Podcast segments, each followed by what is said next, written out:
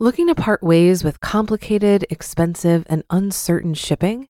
Then give your business the edge it needs with USPS Ground Advantage shipping from the United States Postal Service. Keep everything simple with clear, upfront pricing and no unexpected surcharges. Keep things affordable with some of the lowest prices out there. And keep it all reliable with on time ground shipments. It's time to turn shipping to your advantage.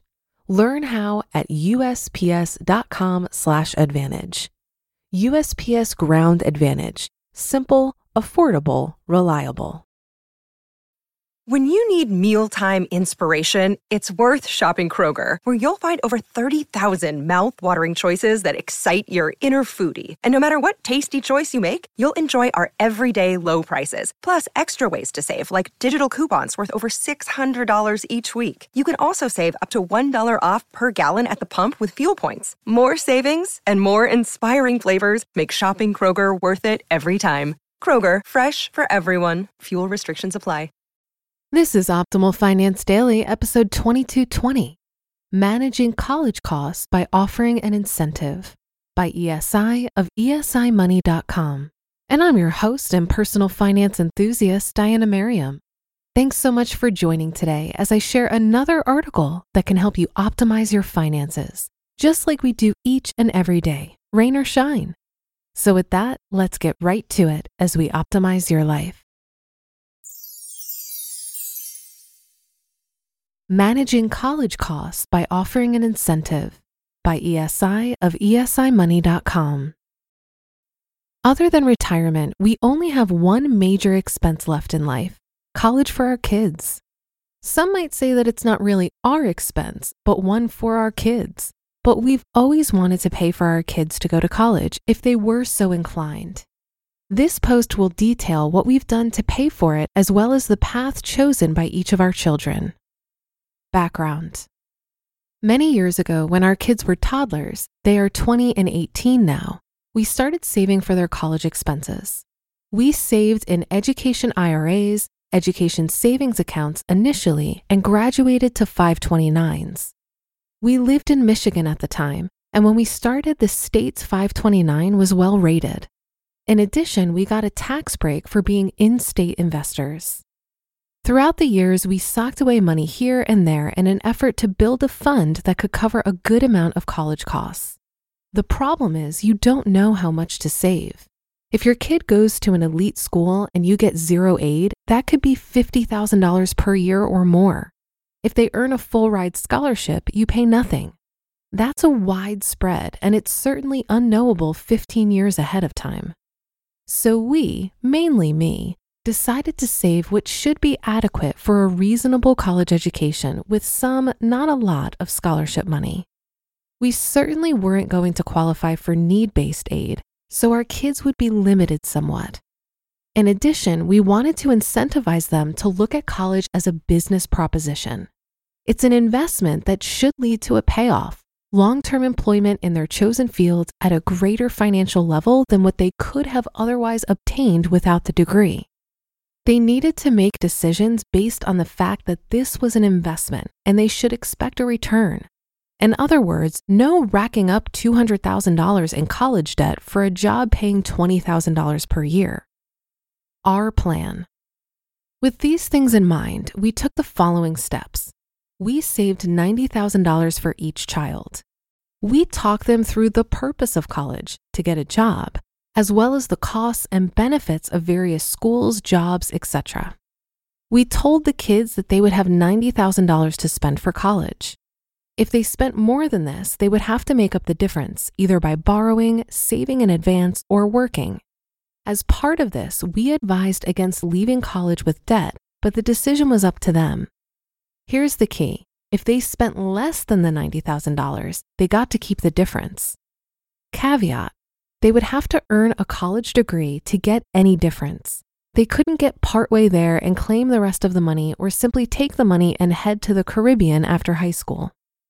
If they wanted to take college classes while they were at home, then we would pay for the cost of the classes ourselves, not out of their college funds. Both our kids were homeschooled, and it's common for kids to take dual enrollment classes in high school. These are college classes that count for college credit, but also count as credit towards high school graduation. With this sort of plan, we thought we would encourage the kids to consider the cost benefit options with various college choices. A Tale of Two Kids. As you might expect, each of the kids reacted differently to the plan. Our son, 20, has never really liked school. While he did okay, his heart was never really into it. He's more creative and a free spirit. He's also a bit entrepreneurial. He took business and marketing classes at a local high school as a supplement to homeschooling and really enjoyed them. He earned college credits along the way. I think he earned six credits and placed third in a regional business plan competition. So he's probably not going to go to college, though you never know.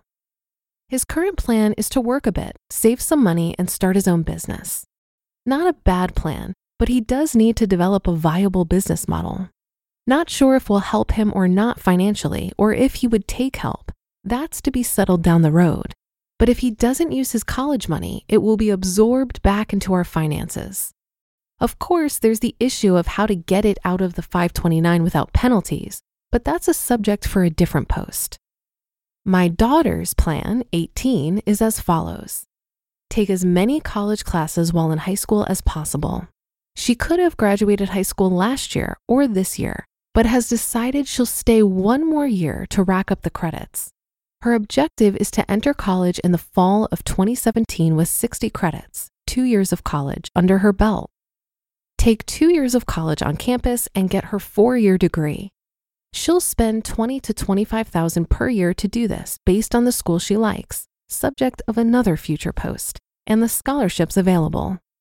Even at 25,000 per year for 2 years, this only adds up to 50,000, leaving her with 40,000 to pocket when she graduates. You just listened to the post titled Managing College Costs by Offering an Incentive by ESI of esimoney.com. If you've been using Mint to manage your finances, I've got some bad news. Mint is shutting down. But now for the good news. There's a better alternative. Our sponsor, Monarch Money. Mint users are turning to Monarch Money and loving it. Maybe you're saving for a down payment, a wedding, a dream vacation, your kid's college. I've found that Monarch makes it so easy to help you reach your financial goals, whatever they are. I definitely wouldn't be able to allocate my finances or plan as clearly without help from Monarch. In fact, Monarch is the top rated all in one personal finance app. It gives you a comprehensive view of all of your accounts, investments, transactions, and more create custom budgets, set goals, and collaborate with your partner.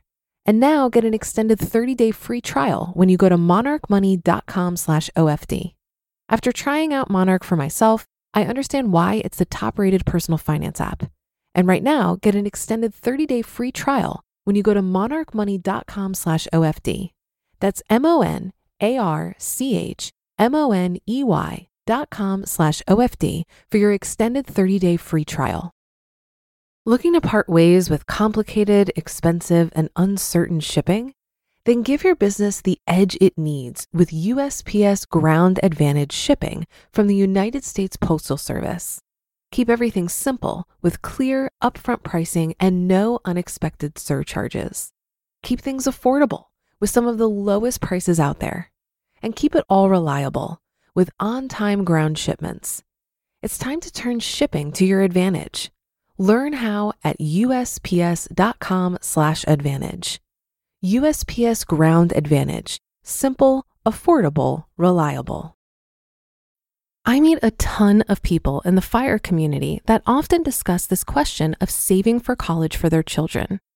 I find that there are two camps parents who feel it's their responsibility to pay for college, and parents who have no intention to pay for it.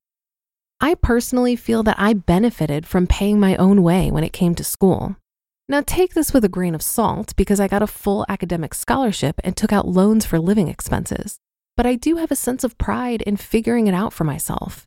And I always thought that if I did have kids, I would want them to have a similar experience. I remember being annoyed in school by the kids who didn't value their parents covering the costs of their education. Perhaps if they had to cover it themselves, they wouldn't change majors five times, or they would put that degree to work in a higher paying field versus staying at their restaurant job. I know I'm oversimplifying, and as someone who graduated college in 2009, I recognize how hard it is to get an entry level position in a tough economy. It can be argued that the cost of higher education these days makes it impossible for young people to pay their own way. But perhaps if they had to pay for it, they'd be forced to consider the return on investment of that education. Look, if you do decide that it's important to you to pay for your child's education, I would just encourage you to first make sure that you're set on your own financial goals. If paying for college is going to risk your own retirement or put you further into debt, perhaps it needs to be considered further. Your child can take out a loan for school. You, however, cannot take out a loan for your retirement. It's great to help your offspring get a good start to their adult life, but who's to say they'll be in a financial position to help you when you're in your elder years? That'll do it for this episode. Have a happy rest of your day, and I'll be back with you again tomorrow where your optimal life awaits.